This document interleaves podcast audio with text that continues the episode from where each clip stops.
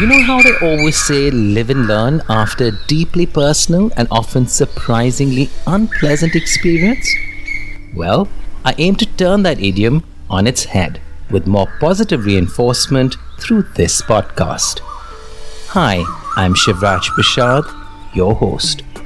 The folks I've interviewed on my episodes have all taken that leap of faith to bring you the means to live a better life.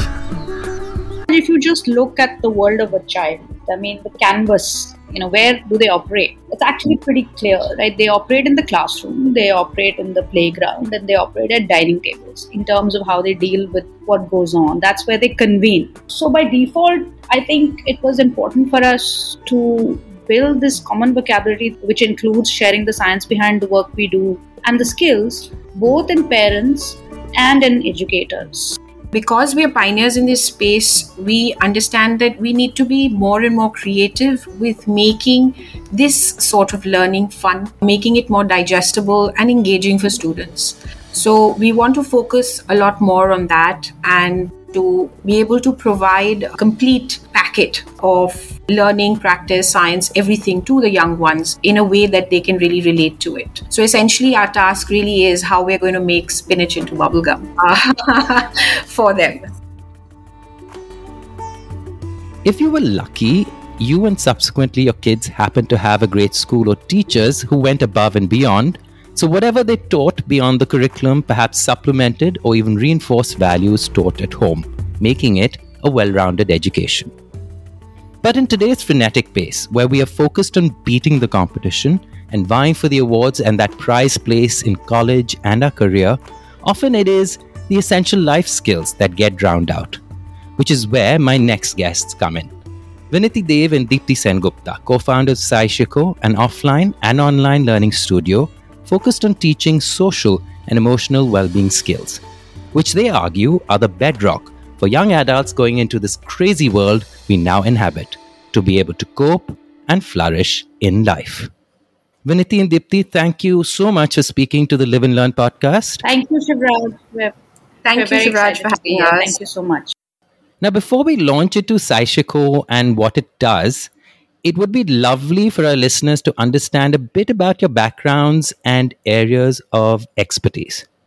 Strictly academically speaking, Shivraj, my my degrees were in economics and public policy, both at the undergraduate level as well at the graduate level, and that remains a big area of interest, you know, um, for me.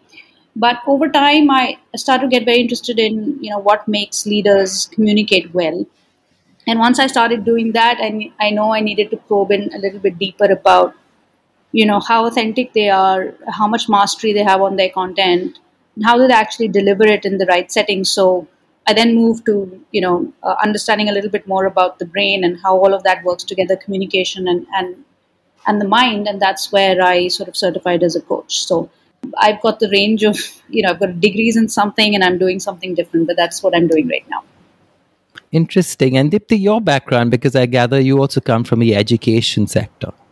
You know, Vinati said uh, it's a multifaceted background for me as well, Shivraj. So, uh, my background in education essentially was around business studies. And somewhere down the line, I found myself at a crossroad and it took me to the path of teaching. And I started my journey as an educator in the Aurobindo school called Mirambika. And that's where I fell in love with uh, this profession. I got my degree in education uh, thereafter, and I also went on to teach at Step by Step School Noida. Also, I've trained as a coach like Vinati, but I really, really, I think what connects me to what I do is the ability and the desire to be able to empower young people and uh, really to see them on the path of flourishing uh, throughout their lives. So, yeah, so that's me. So that's a really interesting intersection of understanding people's brains, coaching, business studies, as well as education, of course, being the central focus. Now, if I were to come to both of you and ask you, Saishiko, I understand in Japanese stands for try again. Why has that, this try again, become so central in your project? So try again, like you said, is is uh, what Saishiko means in Japanese, and we chose this phrase particularly Shivraj because a lot of what we do is based on neuroscience and the workings of the brain, and uh, neuroscience tells us that when we do something repeatedly, when we do something again and again, what's really happening in our brain is that new neural pathways are getting created. That's how our brain is growing, and that's when our skills and abilities actually get better.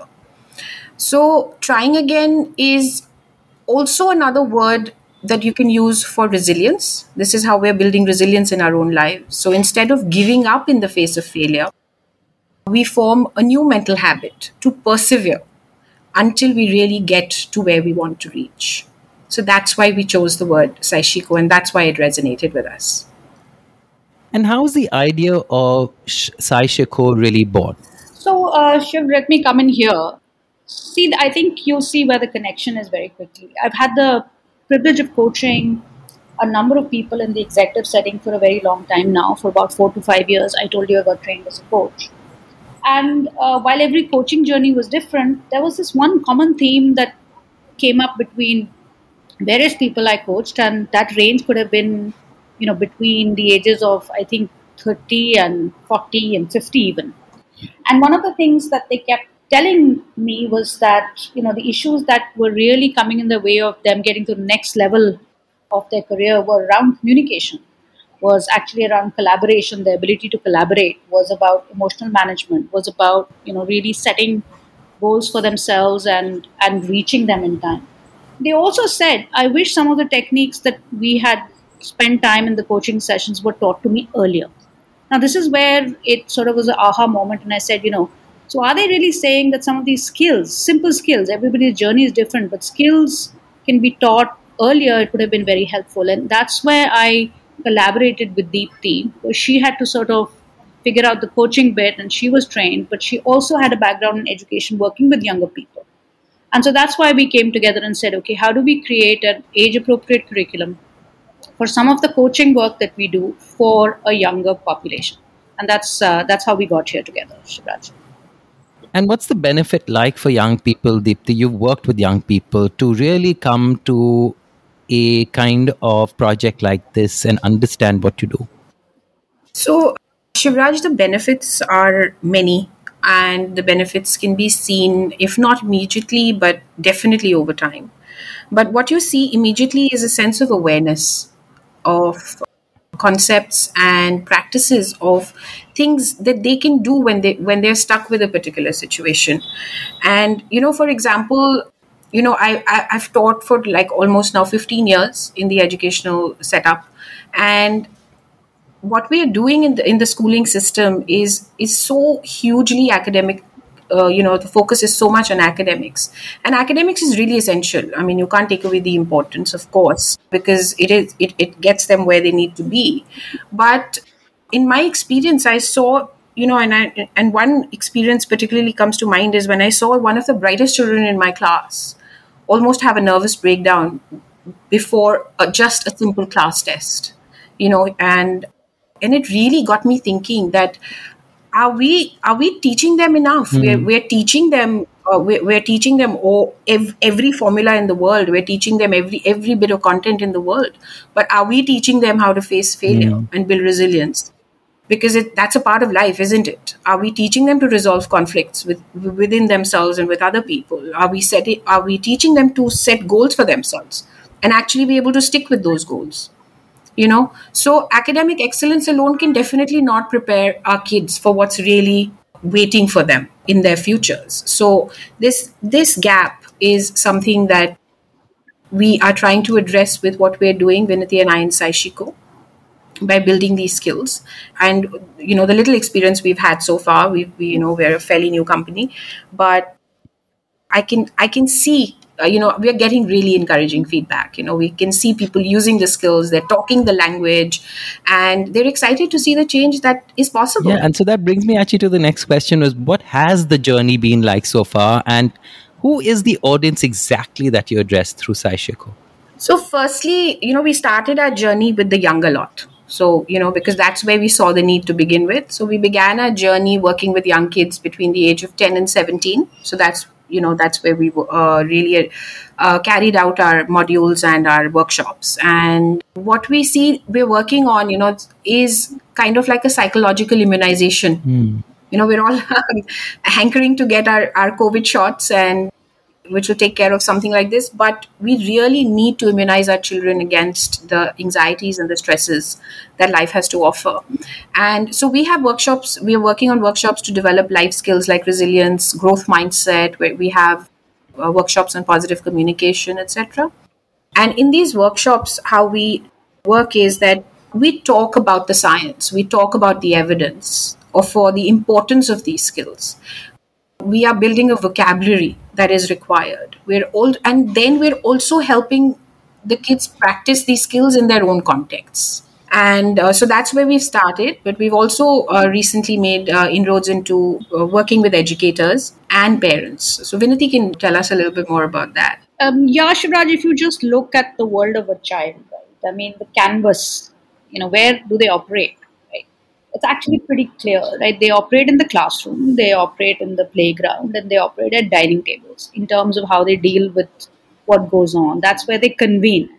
So, by default, I think it was important for us to build this common vocabulary that Deepti was talking about, which includes sharing the science behind the work we do and the skills, both in parents and in educators, so that you know they are speaking a common language right? Uh, um, otherwise, it you know just put yourself in a position where you've already been taught about mindful communication, and you know you have a, a teacher who just sort of refuses to listen to understand uh, and continues to listen to res- to react, right?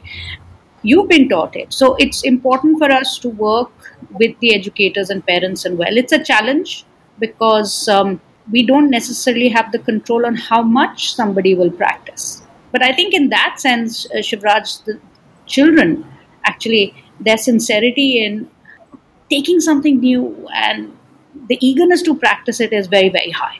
So they're really, they're really the change makers. They are like well-being ambassadors at home, right? And I think they have the power to educate parents and uh, and teachers as well, actually.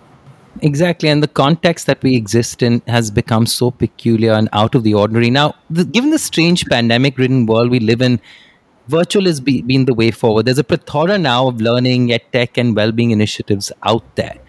How is what you do at Saishiko really so unique? Thank you, Shivraj, actually, for asking that question. You know, I've been, when Deepti and I were building this out, we had to answer that question up front, right? Uh, how are we different? And I think a lot of edtech is solving for seamless delivery, right? It is also solving for gaps in curriculum. For example, there's a, you know there was a need for extracurricular activities that are not being offered. For example, chess, right? There are lots of edtech companies that are doing that. There are also test prep companies, for example, who are fo- and they're in edtech business as well, where they are focusing on academic, you know, test prep for college admissions, etc while we are an ed tech company, tech is just a delivery tool for us. We really do believe that this journey for children has to be coach led, it has to be human led. I know we are a little bit, um, you know, we, we keep having this debate on, you know, the question is, you know, can a chatbot be a coach? Right? And how far advanced are we going to get where the ability for a student to recognize well-being tools and role models is on tech right there. So for us at Saishiko, the live teaching bit it is critical. There has to be a, a trained facilitator around right, for concept clarification. And perhaps most importantly Shivraj, that trainer for us is role modeling role modeling those behaviors. Hmm. how does that happen in tech right? So I think for us, question is the presence of a coach uh, and teachers critical. So we are tech enabled. I don't think we're tech led.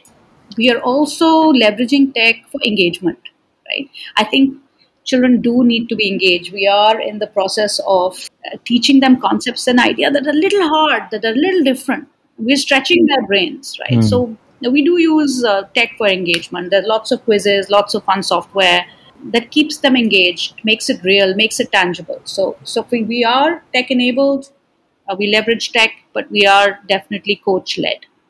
Now, for listeners trying to understand how you go about what you do, How have you structured your courses and where can one find them? So, Shivraj, how we've structured our courses is we, we've, we've put together a curriculum which is actually pretty logical. And it's really embedded in the theory of change at an individual level. So, let's take an example. So, you know, if or somebody wants to get better at a grade, get a better grade in a particular subject, or you can even take the example of, say, weight loss, right? something needs to change for this to happen. And that's where we begin the awareness of what we want to change. The next thing we need to address is our thinking about this. Do I really believe that I can get better at this subject? Or do I believe, you know, my, whatever I do, it's just not going to help? Or do I really believe that I can make healthier choices for myself? And what are the realistic options to be able to achieve this? So once we've done that, the next very important step is that we need to figure out our support structures. In both these cases, you know, that I've taken as the example, we would need some expert input and we would need to be accountable for this process. So, because if we could have done it on our own, we would have done it. So, you know, so we need to realize that there are these, you know, relation, positive relationships are really, really important that enable us to set up specific goals and then taking action towards these goals in a realistic and a time bound way. So, you know, all of our curriculum, all of our courses for, fall under these four pathways, which at Saishiko we call ATTRA. ATTRA stands for creating awareness, for having realistic thinking, building positive relationships, and taking action towards our goals. Yeah. So, taking action and the willingness to take action is, is very critical to clearly what you're doing. Now, everyone, even when they sign up for courses, seems so focused on action and outcomes. How do you show them the benefit of going through the four pathways you've just outlined in your curriculum? Yeah, Shivraj, I think uh, so. So let me step back a little bit. Deepti talked about ATTRA, right, which is awareness, thinking, relationships, and um, of course, action, right? And I think the question really is we have to redefine what outcomes mean today, Shivraj. Right? Research in the US is showing that programs like ours will have about, you know, 11, 12, 13, 14% of improvements in grades across. Right? So you can't grade how they did in a Saishiko course. Our grading will be about how did they understand the subject and how did they apply it. But overall, life benefits research is showing that there's, you know, grades are going up. And there's also, you know, less pro-social behavior. The ability to bounce back is being built. So I think, you know, it has to be that we redefine outcomes. Okay?